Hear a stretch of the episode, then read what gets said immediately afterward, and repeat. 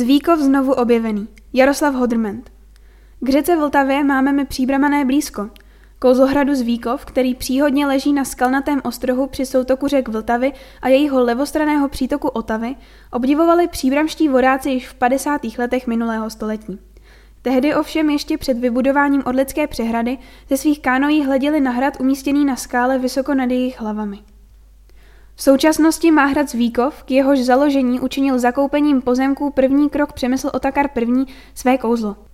Rozsáhlá opevněná stavba, postupně budovaná zejména Václavem I., který zde často pobýval, či Přemyslem Otakarem II., rozhodně patří k nejpřednějším stavbám české středověké architektury. Patrně největší proslulost získal hrad za vlády Karla IV. Ten jej dal opravit a rád v něm také prodléval. Zajímavé je, že před dostavbou Karlštejna to byl právě důkladně opevněný hrad Zvíkov, který sloužil také jako dočasné úložiště korunovačních klenotů. Turisté zde často a rádi využívají služeb osobní lodní dopravy. Ze Zvíkova se můžeme vypravit po proudu Vltavy k Orlické přehradě či opačným směrem k Týnu nad Vltavou.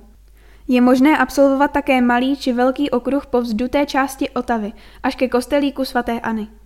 Od Zvíkovského přístavu se otevírá pohled na protější přírodní památku Kopaniny. Ta se vypíná na borovicemi porostlém skalnatém úbočí. Na území této pěkné lokality se můžeme ovšem dostat také pěšky či na kole, a to od Zvíkovského otavského mostu. Zde na levém břehu Otavy začíná naučná stezka Orlík z Víkovské podhradí, která důkladně mapuje historii voroplavby, tvrdou chlapskou práci vorařů. Stezka je opravdu zajímavá. Otevírají se z ní pěkné výhledy na protější Zvíkov a na Orlickou přehradní nádrž. V sezóně je zajímavé sledovat, kolik rybářských pramiček, obytných lodiček či lodí, plachetnic nebo parníků poklidně brázdní vlny Orlického jezera. Pěkný pohled. Vůbec není špatné do Povltaví zavítat třeba i na podzim.